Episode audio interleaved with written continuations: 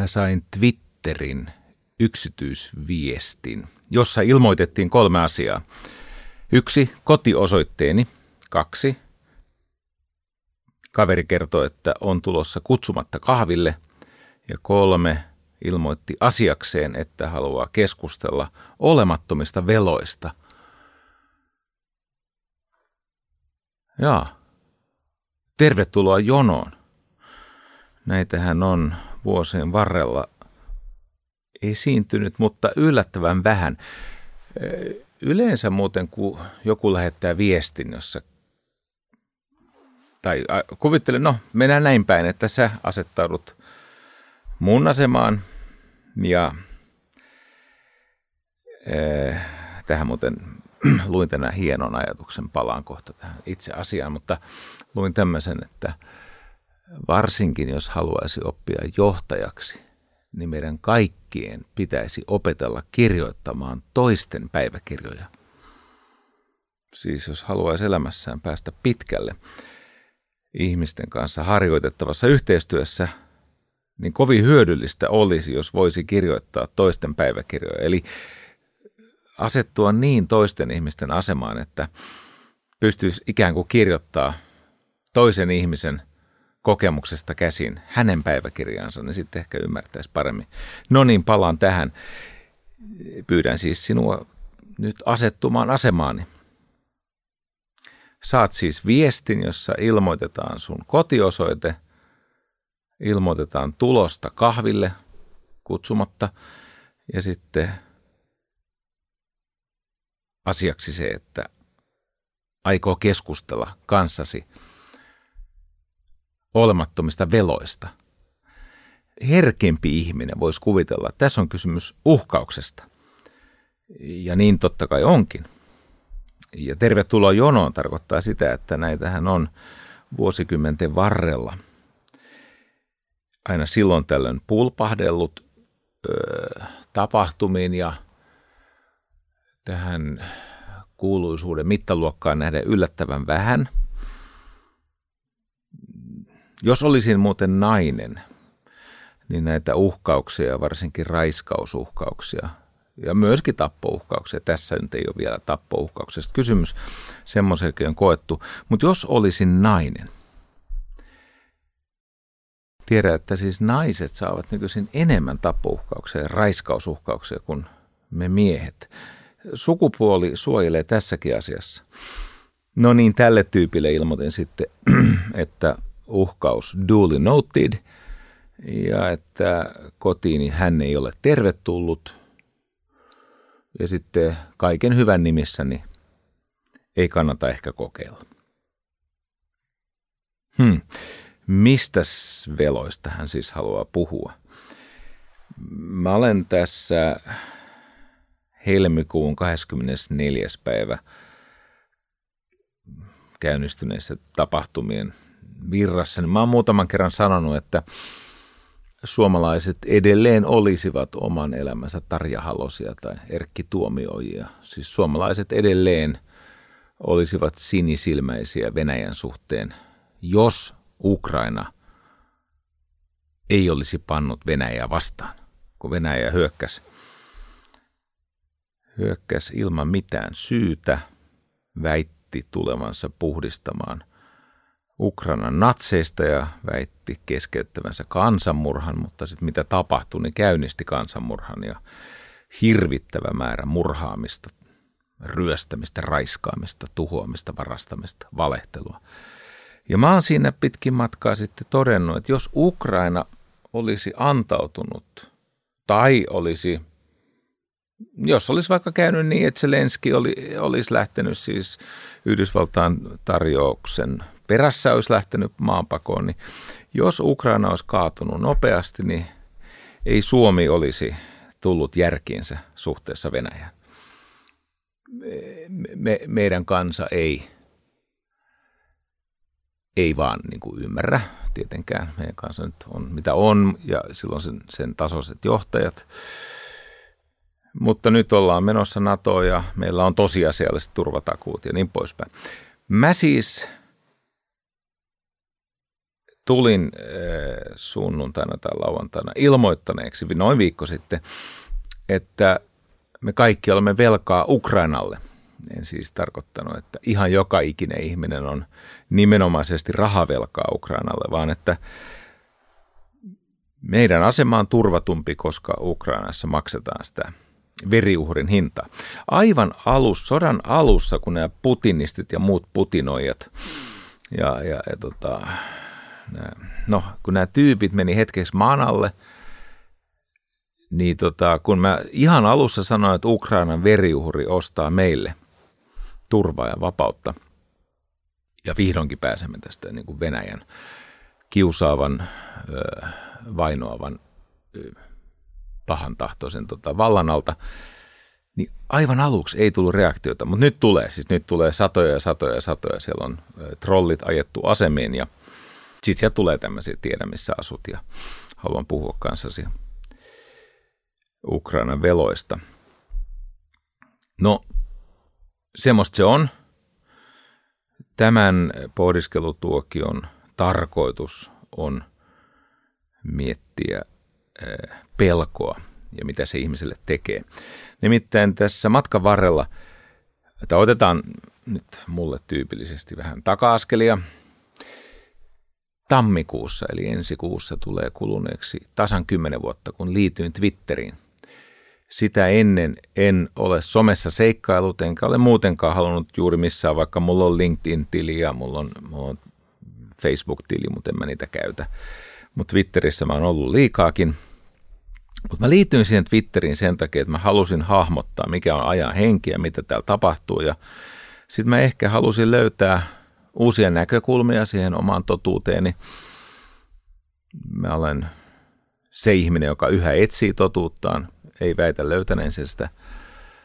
Ja mua kiinnostaa erityisesti opponoivat totuudet, siis vastarannan huutelijat ja mä halusin tutustua siis siihen laajemman spektrin mielenmaisemaan, siihen ison kirjon mielenmaisemaan, mitä ihmiset ajattelee. Ja toden totta, kun itse seuraan 10 000 ihmistä ja sitten mua seuraa 220 000 ihmistä, niin mä olen saanut kymmenessä vuodessa aika paljon otantaa siitä, että mitä ihmisten siinä kollektiivisessa tietoisuudessa liikkuu. Ja sitten erityisesti kun tuli Brexitit ja tuli Trumpin ja Trumpanssien aika ja totta kai covid sun muut. Ja nyt lopuksi tämä kammottava murhakampanja Euroopan sydämessä tai keskellä Euroopan, Euroopan itälaidalla tämä sota Ukrainaa vastaan, niin Mä katson, että siitä on ollut hyötyä sekä sen oman ymmärryksen virittämisen, uudelleen kalibroinnin, syventämisen. Ja sitten totta kai mä, mä, mä, mä olen näiden lisäksi, niin mä olen saanut uusia ystäviä myös sieltä vastalaidalta. Nyt mä olen kiinnittänyt huomiota tämmöiseen erikoiseen ilmiöön, että – Silloin kun mä vartuin aikuiseksi tässä maailmassa, niin esimerkiksi suomalaiset kristityt olivat voittopuolisesti lempeitä väkivallan vastustajia, mutta ja tämä on varmaan niin kuin enemmistöä kristittyjä koskeva toteamus muutenkin, mutta sinne on, sinne on ilmaantunut tämmöinen äh, väkivaltainen falangi, siis vihamielisten kristittyjen falangi.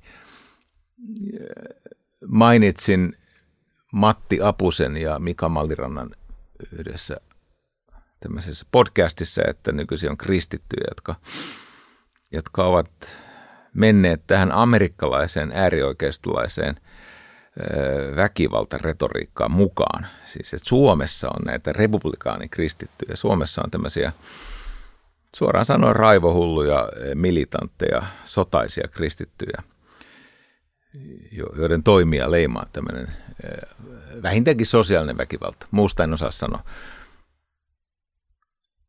Matti Apunen hermostuu. Se on loukkaus kaikkia kristittyjä kohtaan. No ei mun havainto ole loukkaus kaikkia kristittyjä kohtaan. Siis tämmöinen jengi on noussut. Siis tämmöinen, siis se sama äh, evankelisten kristittyjen huuhaa heimo, joka Yhdysvalloissa pitää siis maailman suurinta ö, taloutta ja Euroopan nyt jo neljä kertaa pelastunutta, pelastunutta suurvaltaa panttivankina, niin kyllä semmoinen ilmiö on tänne Suomeen rantautunut. Aivan hullu touhu. Jos et sä sitä näe, niin no en tiedä mikä sulla on, mutta tämä on ilmeistä, kun on, on semmoinen altistuma kuin mulla. Ja toinen juttu, mä joskus ajattelin, että nämä joogaohjaajat ovat niin kuin ahimsa-ihmisiä. Ahimsa siis väkivallan välttäjiä, väkivallattomuuden. Mutta nykyisin joogaohjaajissa on niin ikään tämmöinen äh, raabieslahko, siis tämmöinen anti-ahimsa porukka. Helvetin vihaisia joogaohjaajia. Joo. Ja sitten mä, mä myöskin vartuin semmoisessa yhteiskunnassa, missä vaihtoehtoisen ja luonnonlääketieteen harrastajia, niitä leimas enemmän tämmöinen niin kuin maailmoja syleilevä rakkauden sanoma ja, ja ne, niin ikään eivät olleet kauhean aggressiivisia. Nyt, nyt ovat. Mielenkiintoista. Tämä on aivan valtavan mielenkiintoista. Mikä sen on aiheuttanut, että joogaohjaajat ja kristityt ja vaihtoehtoislääketieteen tai luonnonlääketieteen harrastajat ovat muuttuneet tämmöiseksi öyhöteiksi. Sen mä tajun, että niin rasisteja on ollut ja, ja, ja kaiken maailman siis niin vasemmalla kuin oikein laidalla, jotka on muuten hyvin lähellä toisiaan, niin tämmöisiä puolidorkia on riittänyt, mutta nyt, nyt tommosessakin porukassa, jossa ennen mentiin ihan erilaisessa tota, toiminnassa. Heitä on mielenkiintoista lukea. Heillä on aika aktiivista värväystoimintaa, että jos joku antaa heille vähänkin liekaa, ihan siis vaikkapa suhtautuu heidän mielipiteenseen öö, avoimesti tai ohittaa ne pahimmat tölväsyt ja loukkaukset ja kiusaamiset ja sen huonon käytöksen. Että ohittaa sen ja on arvostava ja ystävällinen. Sitten he pyrkii siis kovasti iholle. He pyrkii olemaan ystäviä, sit jos ei siihen vastaa juuri heidän määräämällään tavalla, niin sitten tulee aggressio. Mutta siellä on tämmöistä käännytystoimintaa. Ja, ja sitten siellä on tämmöistä koordinoitua vastavaikuttamista, eli – myönnän, olen siis sillä tavalla ansainnut ihan kaiken, että mä olen mieluummin oikeassa kuin onnellinen, eli kun tämä Brexit ja Trumpanssien riehunta, niin kuin se sotii mun tämmöistä järjellisyyden vaatimusta ja hyvien tapojen. Ja siis, no, pakko sanoa, että esimerkiksi en arvosta tämmöistä niin kuin jatkuvaa karkeaa valehtelemista, tosiasioiden vääristelyä. Nämä tyypit on muuten sama sakkia, siis se sama jengi, joka valehteli Britannian pieneneväksi Britanniaksi, ei enää Iso-Britannia, vaan pienenevä Britannia, ja, ja ulos EUsta, ja valehteli siis niin kuin tämän Trumpitouhun – itsensä ihan sekaiseksi, ihan fucking sekaiseksi. Ja sitten tuli tämä pandemia, ensin koko pandemia ei ollut olemassakaan, siis ei ollut mitään COVID-19-tautia. Ja sitten siihen piti ottaa jotain loislääkettä ja sitten todettiin, että se on Jumalan kosto lihaville ja muuten vaan vanhenemaan erehtyneille. Ja, ja no sitten tuli tämä Bill Gates ja Soros ja tämä rokotetouhu ja ja sitten vaikka niille kuinka yritti puhua järkeä, että munkin mielestä rokotteet oli pettymys. Ja munkin mielestä se koronapassi on kyseenalainen. Ja munkin mielestä nämä varsinkin viimeisen kierroksen rajoitukset, nämä lockdownit oli väärin, niin, niin jos et sä siis täydellisesti antaudut tämän sakin edessä, niin sitä saa aika paljon sitä shittiä.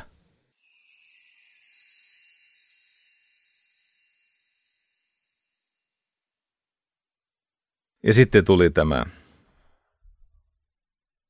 Ukrainan tragedia. Ja myös venäläisten tragedia. Siis tämähän johtaa venäläisten kannalta aivan karmeeseen lopputulokseen, että ei, ei todellakaan ole kansansa palvelija tämä Putin. Hmm.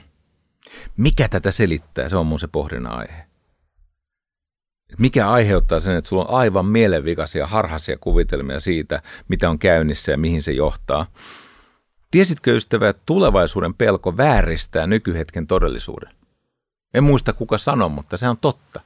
Että kun ihminen pelkää tulevaisuutta, hän on siis hyvin huolissaan omasta ja viiteryhmänsä pärjäämisestä.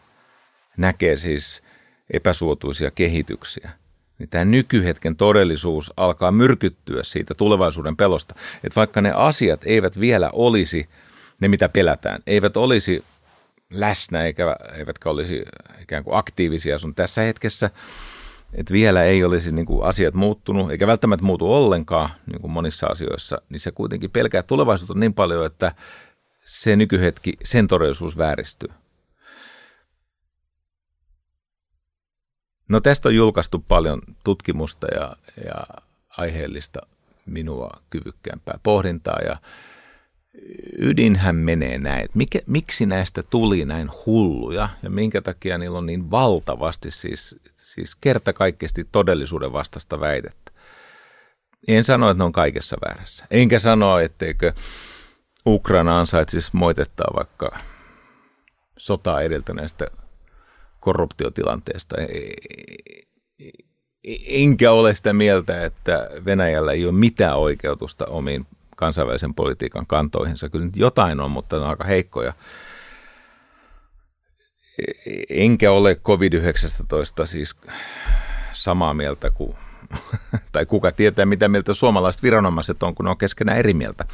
Mut, mutta mitä mä yritän sanoa on se, että, että kun siellä on siis ihan päättömiä väitteitä, siis täysin kerta sen, niin kuin, että, että vähäinenkin yritys raaputtaa pintaa paljastaa, että, että asiat ei ole näin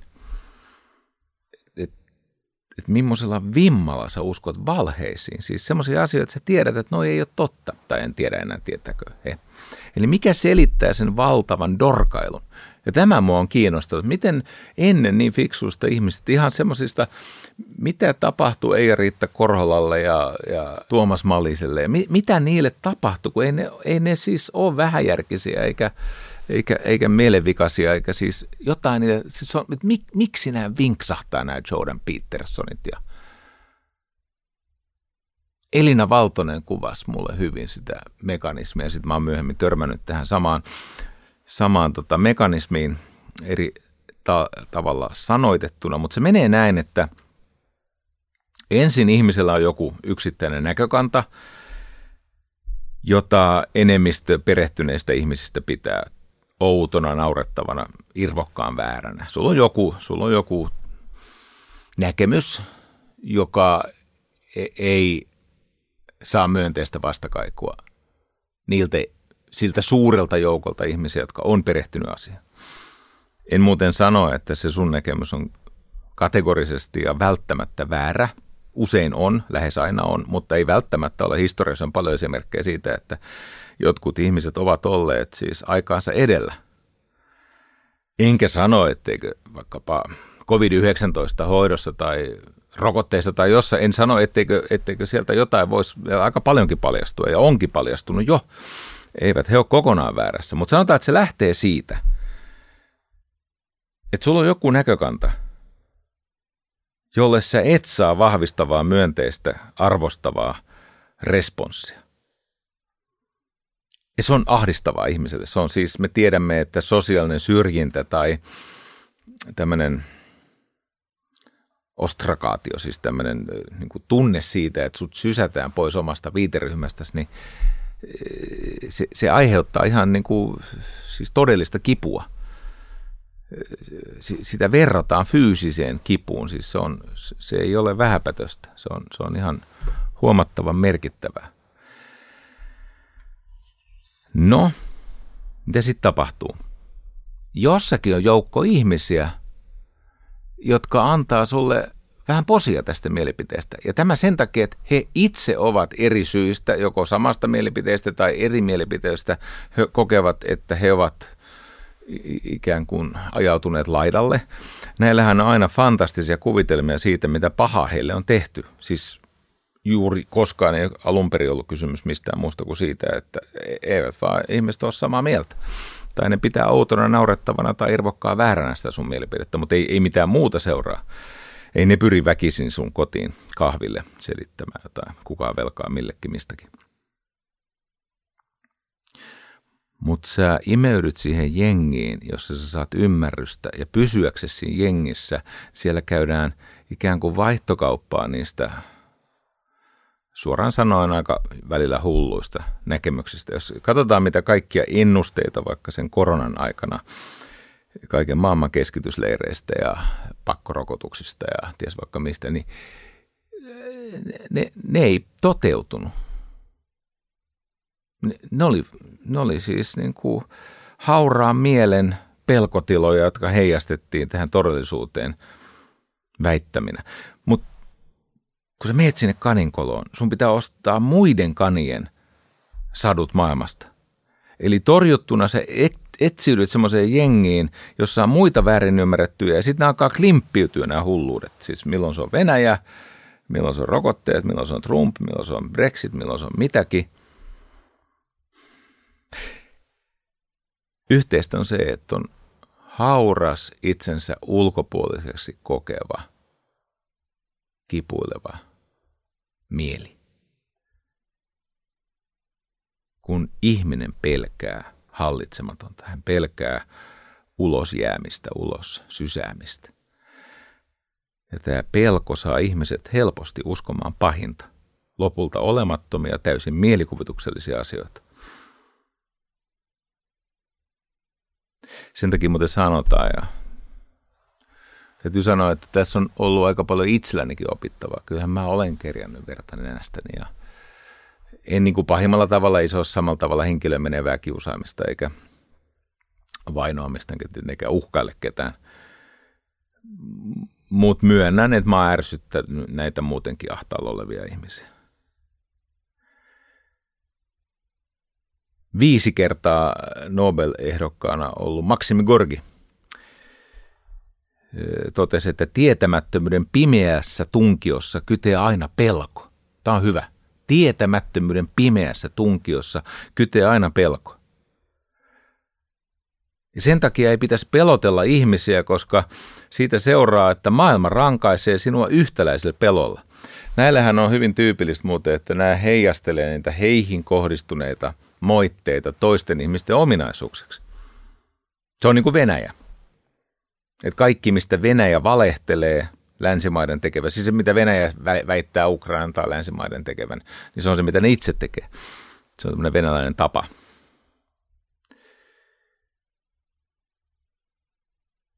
Joo. Nyt joku pohtii, että miten mä suhtaudun tähän väkisin kahville pyrkivään tyyppiin, joka haluaa keskustella veloista mun kotona. Tota, mä suhtaudun seuraavasti. Mä olen valmis menettämään ihan kaiken, koska todellakin olen menettävä kaiken. Eli kun mä ymmärrän, että kaikki mitä mulla on, siis aivan kaikki, mihin mä koen niin kuin omistamisen oikeutta tai hallintaa tai mihin mä samaistun ja minkä mä koen omakseni. Mä menetän sen. Sitten kun sä ymmärrät, että sä menetät kaiken lopulta, elämä vie sut kaiken. Sun pitää olla valmis menettämään se koska tahansa ja silloin sä saat ne pitää. Emerson, suuri eksistentialisti, sanoi, että tee mitä pelkäät, niin pelkosi kuolee. Sitten hän jatkoi, ei ole oppinut elämän läksyä se, joka ei päivittäin kulje päin pelkojaan.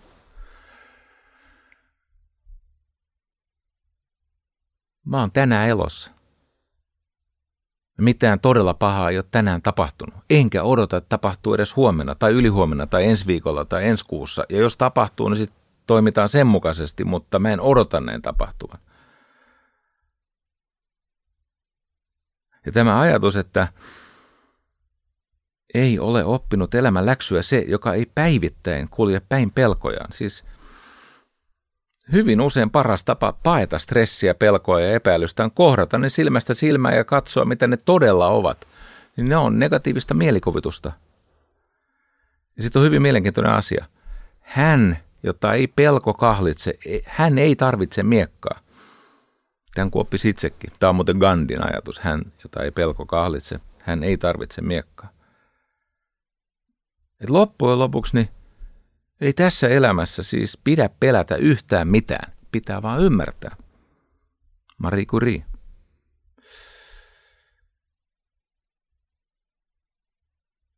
Hmm. Mä oon saanut ansaitun tosi aika lievän rangaistuksen. No ja niin lievä on, siihen liittyy kaikenlaista ikävää, mutta kun pelkäävää väkijoukkoa härnää, niin ei pidä yllättyä, jos ne kohdistaa vihansa sinuun. Tässä on tota, opin paikka meikäläisellä ja kaikilla muillakin. Joo. Haluan vaan sanoa sen, että tota, se on sun valinta, että määritteleekö pelko sut vai et. Ei. Se on, se on siis, totta kai pelolla on tämmöisiä, silloin valtaa meihin. Mutta kuinka paljon, niin yli ajan sä päätät siitä. Joo. Ja jos mielesi on hauras, niin etsiydy mieluummin vakaiden seuraan kuin muiden hauraiden seuraan, koska siellä sä hukut. Ei mulla muuta. Kiitos.